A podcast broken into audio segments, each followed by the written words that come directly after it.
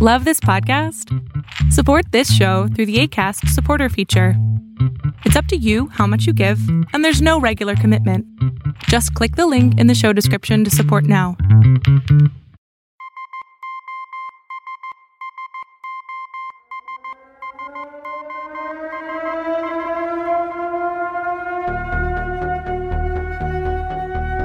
This is one of Deep State Radio's briefs and debriefs.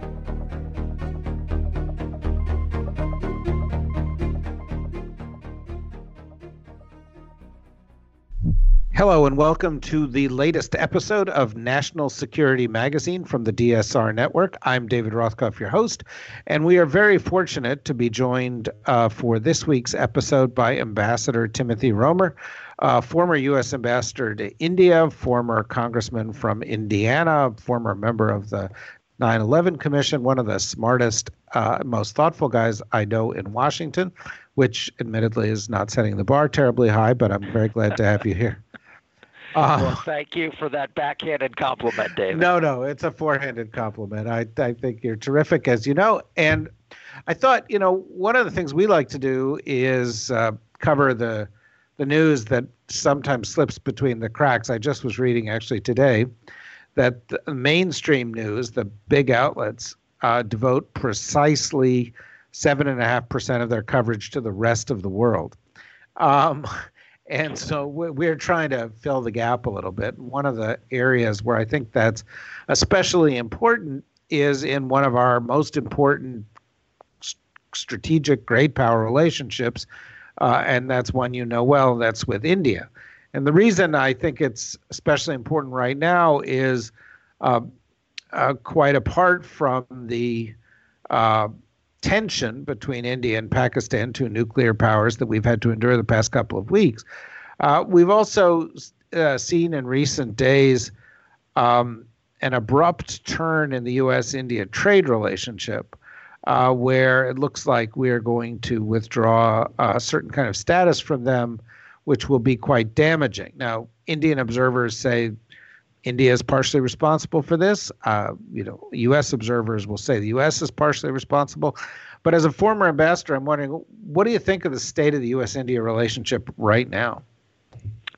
Well, I think it's a great question to begin with, David, because um, uh, first of all, when we look at the world trends taking place right now, if we started on nationalism and populism, uh, which is rising everywhere, uh, certainly we see it in India with uh, Mr. Modi and him him coming up for re-election uh, in probably the next month or month and a half, once the election dates are nailed down and certain you have the technology, um, uh, artificial intelligence, smartphone, uh, 5G questions going around internationally. India is at the heart of this, especially with the growth in the smartphone uh, network there. We have the trade issue that you just, um, uh, as always, cogently mentioned. Uh, you are on top of uh, everything in foreign policy, David. My respect goes uh, right back to you in a, in a very uh, genuine and deep fashion. Um, trade is becoming more and more of an intricate uh, national security issue, and we can talk more about that. We have the asymmetrical warfare or hybrid warfare that we're seeing, uh, that Russia and China are particularly adapted. Uh, they are uh, playing this game with the United States, but also uh, this has an, uh, you know a play on on India. And then finally, one of the biggest trends in the world is this climate volatility and extreme weather and we're seeing pollution as one of the uh, rising costs of healthcare in India, and 15 of the most polluted 20 cities in the world are now listed in India.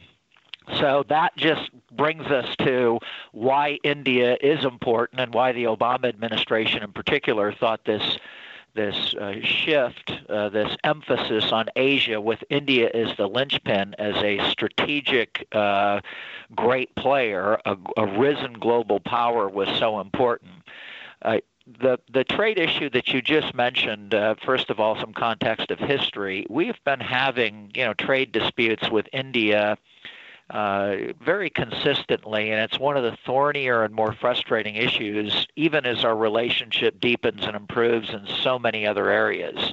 We're seeing it improve, uh, you know, in, in counterterrorism cooperation and counter, uh, you know, in, in anti-piracy cooperation, in defense sales and, and trade and the Indian Ocean domain, all kinds of education and people-to-people contacts but that economic area has really been a difficult one to get at because both our country and the United States and India um, have democracies, and we tend to protect some of the industries and make it difficult. India makes it particularly difficult to get into some of their markets, particularly educate, uh, particularly agriculture. So, this has come to a head under President Trump, and uh, he has just announced the withdrawal of certain. Uh, uh, GSP benefits, which could impact uh, several billion dollars uh, of trade between the two countries. Most experts estimate it to be much less that, than that. And, uh, you know, I, I, think this is probably symbolic of President Trump's um, transactional relationship with, with every country in the world, let alone India, where he tends to see it through economic trade terms, deficit versus uh, surplus, and he doesn't see the important strategic complexities that you previously mentioned.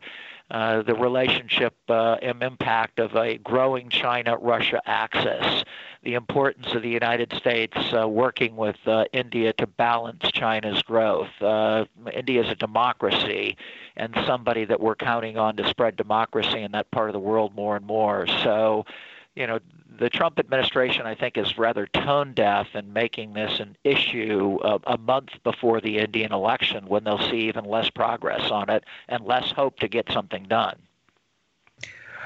Um, I know that uh, this relationship has been a priority uh, for successive presidents and started in the Clinton administration. And there was a major effort to go there. Hillary Clinton went there, and Strobe Talbott prioritized it. Uh, George W. Bush for whatever we may say about some of his policies, uh, really made a big push on elevating the status of emerging markets, uh, uh, including India, during his his tenure, and of course during the Obama administration. Folks like you um, recognize that in the world to come, uh, as you just indicated, India is vitally important to us. It will soon be the most populous country in the world. It's a rapidly growing economy, but it's also the critical counterbalance to China um, uh, that that exists in the world, um, and uh, the relationship has always been on kind of uneven footing, dating back into the Cold War, and so a lot of attention was needed.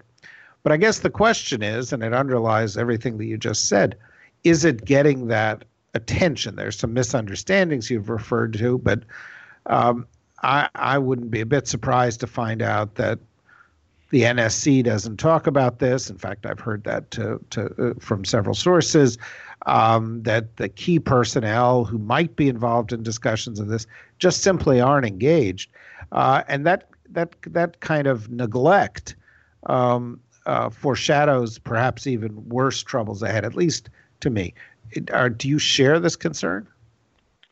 I do share the concern that um, in a busy, chaotic, tumultuous world that we see today, when President Trump spends uh, a lot of time uh, on North Korea, on uh, Iran, on uh, troubleshooting in the world, on uh, singularly on the trade issue, that he is not putting enough active time, proactive strategy uh, personnel uh, in touch with the Indian side to not just only advance what successive administrations have prioritized in a bipartisan way on our side, but what the Indians have also prioritized on their side.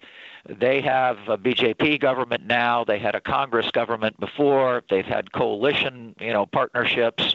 Uh, the Indians uh, increasingly see a relationship with the United States uh, on a global basis as uh, in their interest on most issues.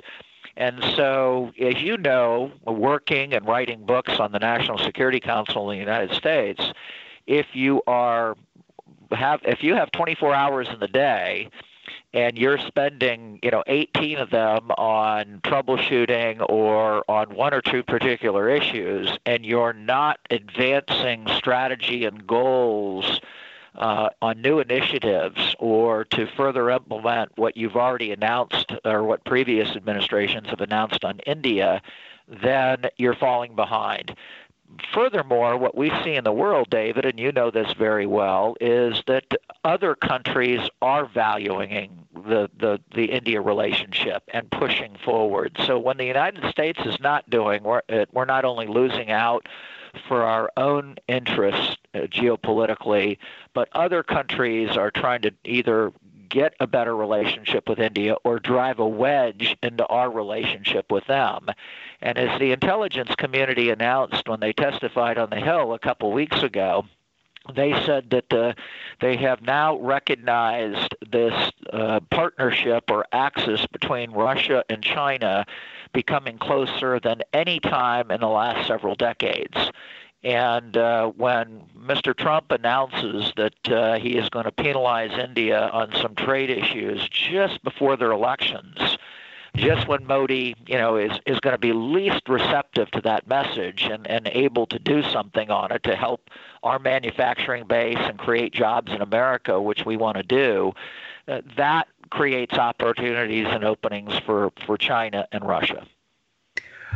Uh, you you've talked a little bit about Modi, and uh, I think it's uh, you know useful to our listeners who are all sort of inclined towards following international affairs, but may not be following the politics of India that closely, uh, to consider what may happen in that election and how Modi has turned out. You you've watched it very closely.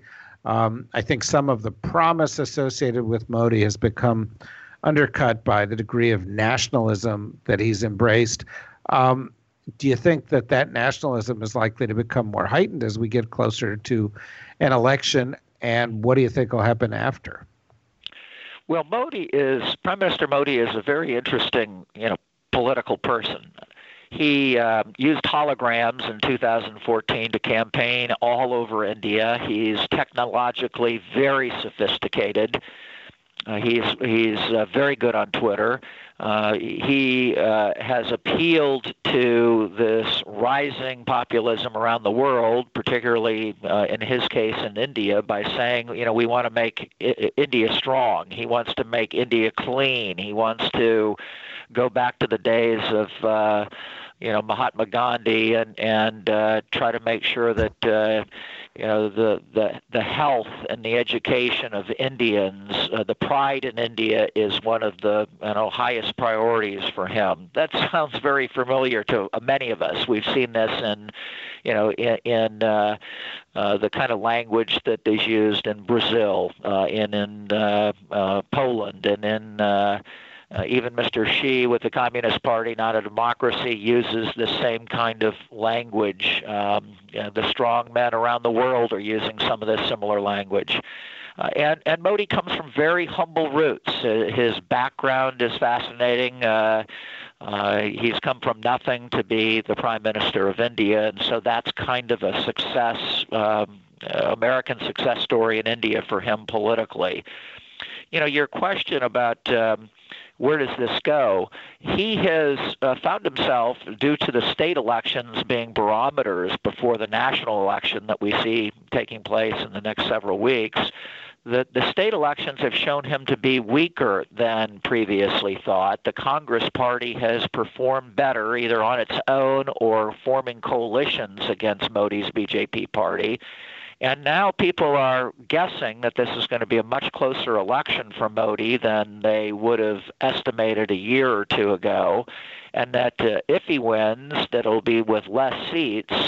And that could certainly um, impact his ability to govern for the next five years if he wins, in terms of uh, his message, his politics, his reform-oriented agenda, uh, whether he does the big bang, big issue reforms, or whether he has to play, you know, small baseball and hit the singles and doubles more to try to get reforms, and then how does his foreign policy um, uh, become implemented if he's weakened in the election? Is he still going to emphasize the United States as one of his strongest partners? Does he try to play off uh, China on his border a little bit more? Uh, how does he react after the election to the uh, recent troubles and percolation and escalation of a possible war with Pakistan and, and Kashmir that we've seen rumblings of over the last couple of weeks? Uh, all this is going to play out, I think, uh, during the election and then afterwards if he wins.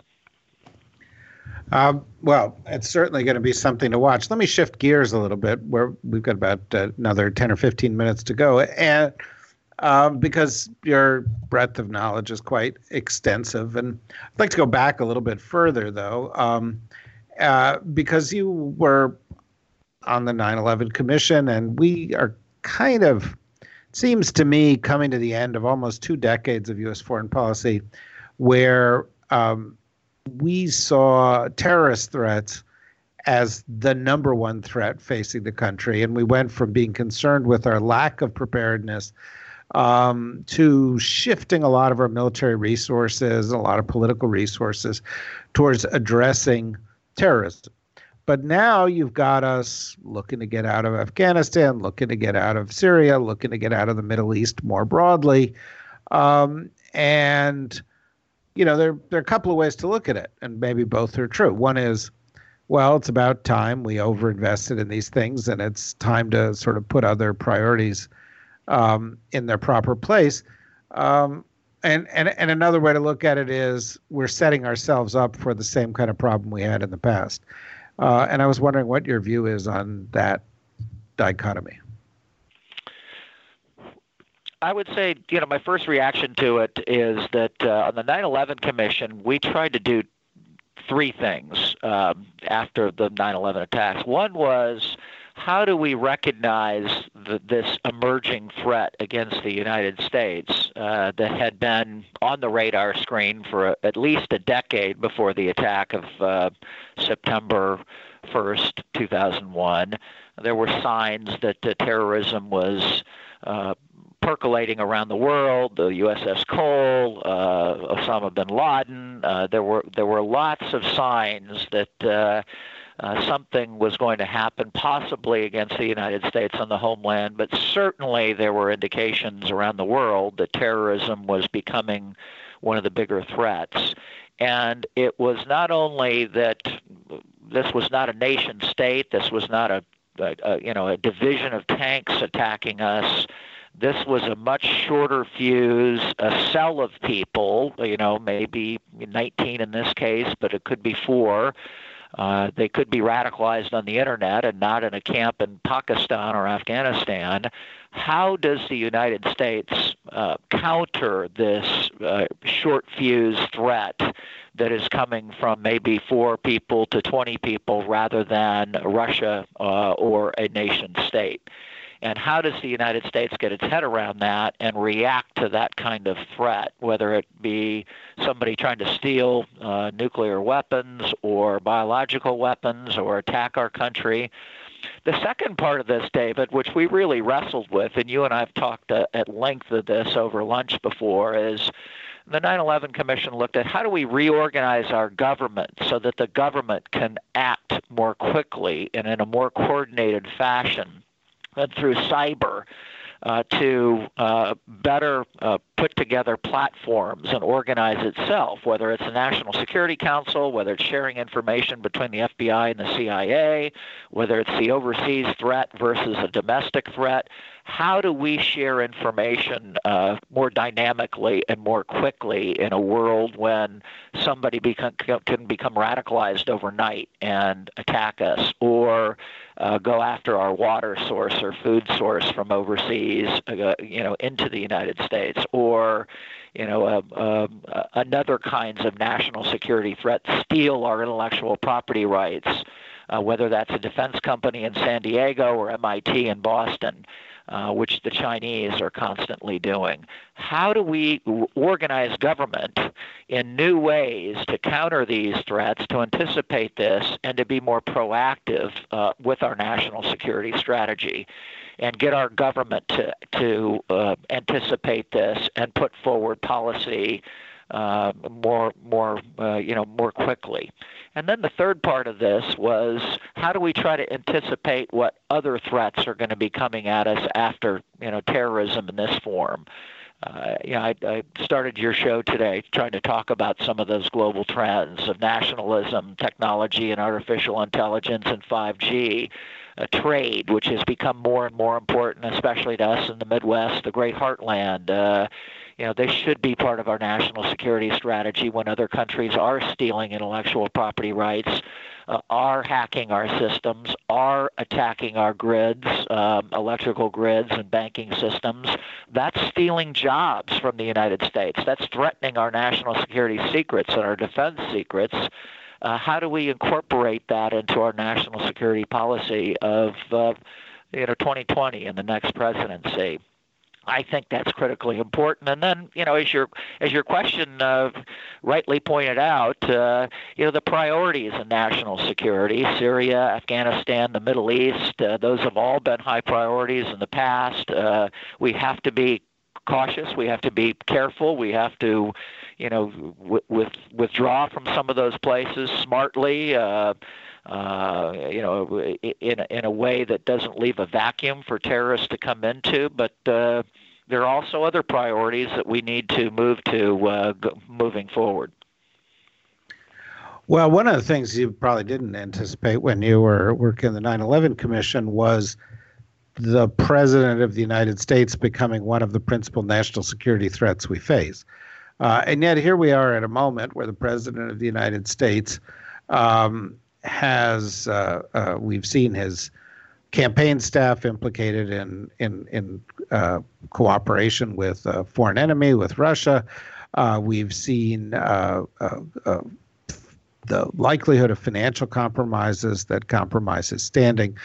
We've seen some bad decisions that have been made for a variety of reasons, but that put us at risk and begin to reverse, in fact, 75 years of U.S. foreign policy in terms of uh, our support for the multilateral system and our support for alliances uh, that have been vital to us around the world.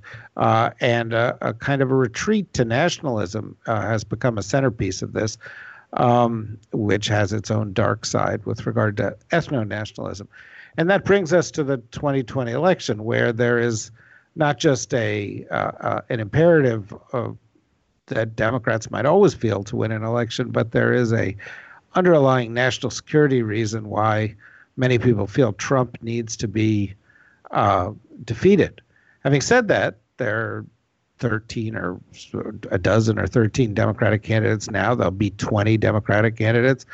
Uh, I heard that Cory Booker recently joked that 2020 stands for the fact that there will be 2,020 Democratic candidates.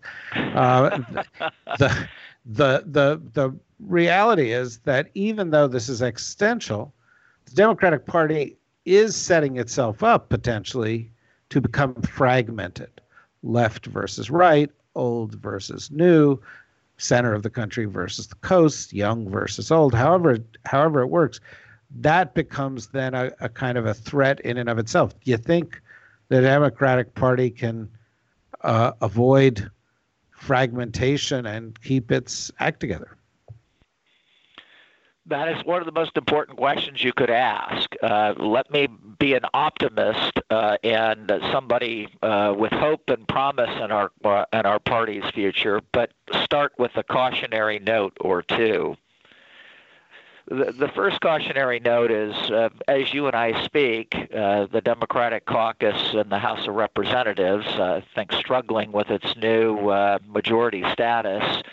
has gotten off their message of democracy reform, dark money, transparency, uh, cleaning up the, the, the corruption swamp in Washington, D.C., to uh, one of division on this question about uh, the new freshman Congresswoman uh, Ilhan Omar and whether she was she should have a resolution on the floor condemning some uh, remarks she made that are uh, anti-Semitic, uh, how to deal with that, and the message of cleaning up our democracy, of putting the people back in charge, of trying to make sure billionaires and and special interests and lobbyists aren't running the show like they are, but that the people, of the people, by the people, for the people, are back in charge of our great experiment of representative democracy. So that canary in the coal mine uh, is a troubling one. Um, we have to be united. We need to move forward, not as you know a divided caucus or a divided party, uh, you know, of tribes, but of of intent to win back the presidency, of doing great things for the middle class, uh, rebuilding that uh, fragmented middle class, whether they be black or white or Polish or or Irish or Latina. Uh, you know, Robert Kennedy's uh, message back in 1968 was not one to segmented peoples in America. It was to everybody that we needed to work together and unify to uh, move the United States forward. Uh, and progress for one group meant progress for everybody. And so I worry, uh, like your question alludes to, that uh, our tendency sometimes to fragment, to divide, to uh, go along certain gender or religious or uh, tribal groups uh, are, are that that can really cause us problems. I, I think what the unifying principle should be should be threefold. Uh, what candidate um, can beat uh, Donald Trump in 2020? Who can unify America again and govern the country? And third, how do we reestablish the kind of foreign policy and national security that continues to make America, you know, the strongest country in the world moving forward? And we've been the strongest country in the world for, as you know, decades. So I think those are the key questions. I think we can get there. Uh, I think we will get there, but I think there are going to be some bumps along the way, and uh, we have to come up with a strong candidate in 2020 that uh, can defeat Donald Trump, and that should be the bottom line. I would argue um, that the Democratic Party actually has a plethora of strong candidates. Uh, there is not just one way to beat Donald Trump, and that's not just by the way, uh, because he is uh, a wounded candidate, a candidate who's likely to be running with even more baggage than he has now, one who won uh, the electoral vote by a very, very narrow margin in states that now lean against him. Um, uh, and one who has alienated key parts of his own base, even even though it always seems, you know, that 80% of it's there. Losing 20% of it when the race is so close is is critical. But but also the the Democrats face a a lot of choices. They could say let's let's go back to the good old days of Obama when things were competent and scandal free. They could say let's go to the future and start laying the groundwork for uh, the next uh, several decades of American growth and a resurgence of a, of a new kind of economy, new job, job creation, shifting demographics, and, and, and focusing on the future. Uh, they can say, uh, uh, they can emphasize different aspects of this. They can talk about uh, fighting the corruption within our system or investing in our people and our infrastructure, new jobs. And of course, they'll do all of these things, but I guess my point is it doesn't seem to me, you know, 20 months before the election, like, uh, or, or, however many it is, 18, 19 months before the election, um, that that there is there is only one path, and that uh, it's a trap to think that there is. But but perhaps you have a different view. Well, I would I would just uh, put out a asterisk or a warning on this. I do think that we uh, see a Donald Trump in a very, very, uh, you know, difficult world today. Our politics are more divided in America than ever. Social media echoes some of these uh, divisions. Uh, other countries try to. Uh, uh, rip us apart uh, with their trolling and uh, with their cyber attacks on the United States. That that is a very difficult problem, and that's not going to get better between now and 2020 election. And then you look at Trump's approval rating in the country, and he's at about 42 to 45 percent, depending upon what poll um, you you believe or you look at. But he's somewhere in that range, and the Republican Party approves of him somewhere in the range of 82 to 85 percent. So anybody with a base of 42 to 45 percent in this divided United States, and they don't seem to ever desert him for any reason.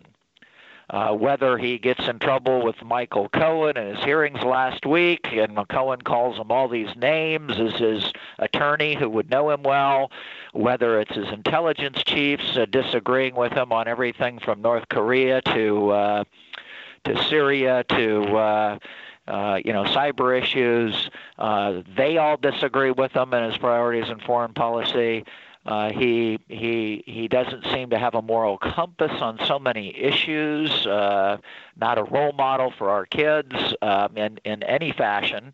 But he maintains this 42 to 45 percent, and so if you maintain that and you go into a divided election in 2020, and there's not a strong Democrat that can stand up to Trump, that is good in the Midwest and the heartland, and can rebuild the blue wall there in uh, Iowa, Wisconsin, Pennsylvania, Michigan, Ohio, uh, that has a fresh message in some ways, a middle class tax cut, a strong national security, uh, good health care policies for all Americans. We, if we nominate through 200 candidates running, a weaker candidate that doesn't have those appeals and that message, we risk Donald Trump actually winning again. And uh, I, uh, I'm, I'm not sure I can even say that uh, uh, once more for you, David. Uh, yeah, no, that's a that's a sort of a troubling thought. We we're a little bit over time here, but I want to ask one more question following up on that. Um, uh, we, we're recording this uh, uh, on uh, uh, Thursday afternoon, and I just saw crossing the wires that Sherrod Brown has announced he's not running for president. so that was one of the sort of leading Midwest candidates that the the the Democratic Party was looking towards potentially. Um, now, you know, I, I, also sort of look at that and I say, well, Sherrod Brown has announced it. Mike Bloomberg has announced this. Uh, I'm getting the impression that this is the advance work of Joe Biden getting certain people out of the way to say, I am the man who can do that. Do you think there's only one person in the Democratic Party who can win the Midwest where you are from? Or, you know, can uh, Amy Klobuchar, can somebody from the coast? Is it is it you know is is, is there a magic formula here? Uh, I'm just interested in your view. I think there are a lot of great candidates that we have, uh, David, with a, a, lot of different uh, strengths. Uh, the the the more candidates right now, uh, I think the healthier it is for our party. If we don't divide and splinter, if we don't, um, you know, attack each other, uh, the the the target should be Donald Trump. Uh, the the effort should be to defeat him. You know, whether it's a Harris or a Biden, or whether it's a Sanders or a Klobuchar, whether it's a Buttigieg uh, in the Midwest from some, my hometown of South Bend, Indiana, who appeals to kind of a more millennial uh, message and a new inclusion of local community and local government. We have a very very strong field. And uh, Amy Klobuchar, a senator from Minnesota, is um, uh, a Midwesterner, uh, somebody that either at the top of the ticket or as a vice presidential candidate could help campaign in those states. And look, it, it wasn't too long ago that uh, the Obama Biden ticket uh, won in Indiana in 2008. That was the first time we'd won Indiana since 1964 when Lyndon Baines Johnson won the state of Indiana. And we really had a big blue wall in the Midwest stretching across there that um, sent Democrats uh, to Washington, D.C. and the White House. So, you know, the Obama Biden ticket did it. That's not to say that same coalition would be repeated. I think if Biden runs, which I think he will, he needs to come across as a new Biden 2.0 with some fresh new ideas, with a more succinct um, campaign talk and speech, with um, an appeal and, and time in the Midwest. And Obama spent that time in the Midwest. Uh, he listened to people. He campaigned across the Midwest uh, dozens and dozens of times and didn't neglect states like Wisconsin. So uh, I, I am very optimistic. I, I'm hopeful. I'm positive about the Democratic Party coming up with a strong candidate through the electoral process. Uh, and I think we've got plenty of good candidates, and now you know a healthy debate, a good, great ticket of strength, and and represent uh, representing the Midwest. I hope uh, somebody on that ticket, uh, I think, uh, will put us in good stead to to win into 2020 and to uh, you know take care of our middle class once again.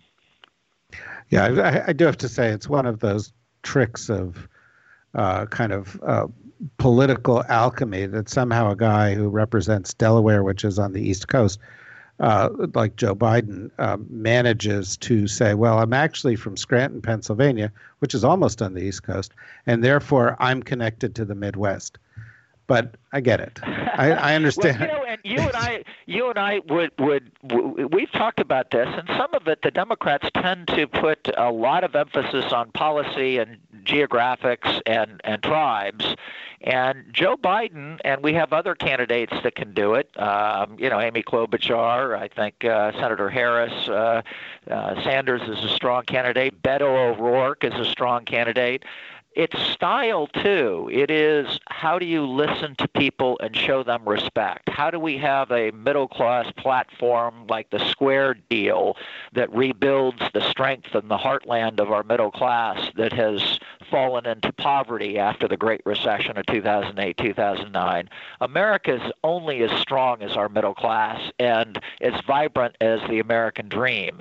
And we need to make sure that people like Joe Biden and uh, Pete Buttigieg and Amy Klobuchar and Senator Harris and Sanders are out there connecting, listening, spending time with these people, and uh, you know, listening to some of their frustration on jobs, on health care, on opioid crisis, on uh, you know, fa- family issues. Uh, this is really important for the Democrats to to connect to people, and I think you pointed out that uh, uh, we have candidates that stylistically can do that. We have a, we have a lot of them, uh, and frankly, I think one of the Democrats I know who best does all those things is you. And I don't know why you're on a podcast instead of being out there running for something. Because um, I'm but, with important people like you, David, yeah, and yeah, I'm spending yeah. time with your your hundreds of thousands of listeners to hopefully get them involved in this effort. Yeah, well, it's it's it's appreciated, but uh, I think uh, your public service uh, career is also appreciated. Hopefully, you'll be back in the midst of that one way or another. Uh, but hopefully, you'll be back here too. I, have really enjoyed this conversation. It'd be great if you could join us again sometime. Always look forward to spending time with you. Uh, you are a treasure and an asset for us in this country, and uh, look forward to being on another broadcast. That that'd be great. Talk to you soon, Tim. Thank you Thank very you, much. Bye bye. Bye bye. And thanks to everybody out there listening to uh, National Security Magazine, to Deep State Radio, to the DSR Network. Go to www.deepstateradionetwork.com for other content, including Deep State Radio broadcasts, uh, uh, Washington for Beautiful People, uh, our, our newsletters, our daily and our weekly, some new content we've got coming up, and of course, the chance to sign up and to be a member uh, which we wish you would do because it supports this work, including conversations like the great one we just had with Ambassador Tim Roemer. Bye bye. Deep State Radio is a production of the Deep State Radio Network, a division of TRG Interactive Media. Our podcast today was produced in cooperation with Goat Rodeo Productions and was supervised by Ian Enright. Join us again for another episode of Deep State Radio if you don't, we know where to find you.